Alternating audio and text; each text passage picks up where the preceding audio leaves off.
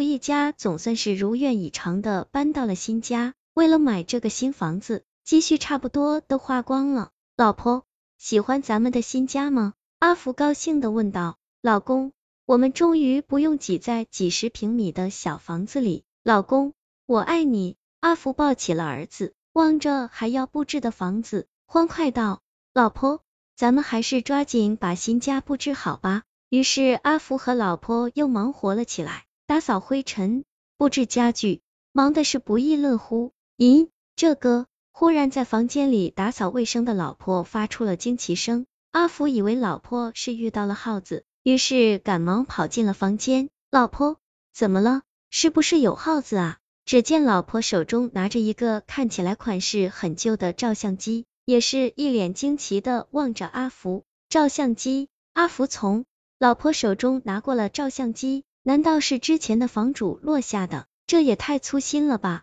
老公，不管怎么样，这照相机现在就是咱们的了。老婆惊喜道：“说的也对，就算是要归还，还找不到人呢。”阿福觉得，既然自己买下了这个房子，里面的东西理所应当也是自己的。来，老婆，儿子笑一笑。刚才检查照相机的时候，发现里面竟然还有胶卷。阿福高兴的要给老婆孩子照张相，咔嚓，哈哈，老公，让我看看。老婆惊喜的要看照片，阿福将照片递给了老婆，还不错，来，老婆。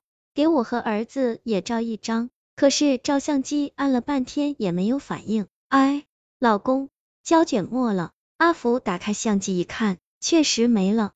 哎，算了，改天去买吧。啊，午夜里，阿福从噩梦中惊醒，他梦见自己的老婆孩子被一张血淋淋的大手给抓走了。呃，老婆，儿子，阿福看了看旁边。突然发现自己的老婆孩子竟然不见了，可是找遍了整个屋子都没有发现老婆孩子的身影。这么晚了，他们到底是去了哪里呢？阿福坐在沙发上忧郁的抽着烟，忽然挂在墙上的那张老婆和儿子的合影吸引了阿福的注意力。怎么会这样？照片的背景竟然由原来的彩色背景变成了白色背景，一片惨白。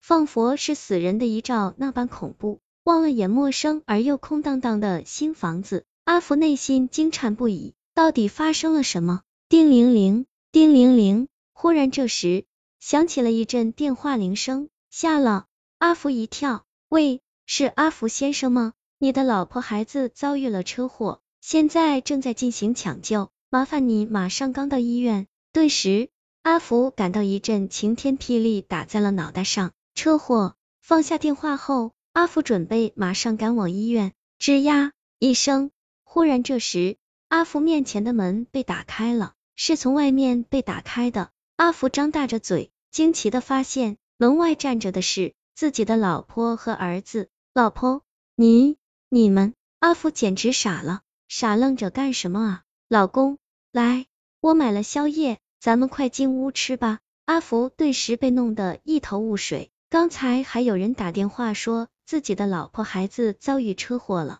怎么回事啊？烧烤、啤酒，阿福肚子里的馋虫顿时被勾了出来。一阵吃喝以后，啊，福好不满足。哎，老婆，你说说现在的骗子真是坏啊！刚才还打电话说你和儿子出车祸了什么的，吓死我了。阿福抱怨道。来，老公，只见老婆拿出了照相机。咱们全家照一张全家福，大晚上的还照相。阿福有些不解，老婆要照咱白天照，晚上光线又不好。老公，咱们就照一张全家福吧，晚上我刚出去买了胶卷。老婆坚持道，无奈之下，阿福只好顺从了老婆的意愿，竖起了一个高高的架子。阿福调好了相机的焦点，按了个定时照相，便搂着老婆孩子照起相来。咦？拿着手中的照片，阿福一脸疑惑，照片里竟然没有自己的老婆孩子，相机坏了。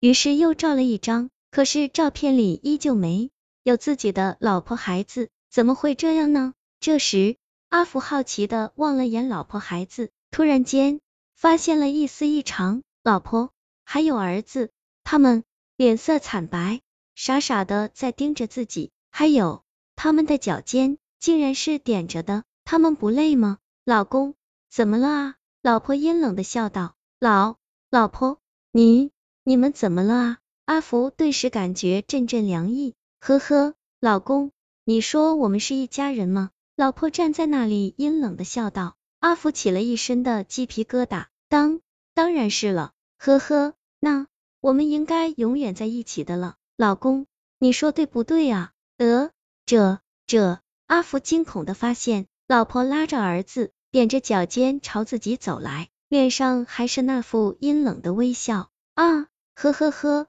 呵呵呵。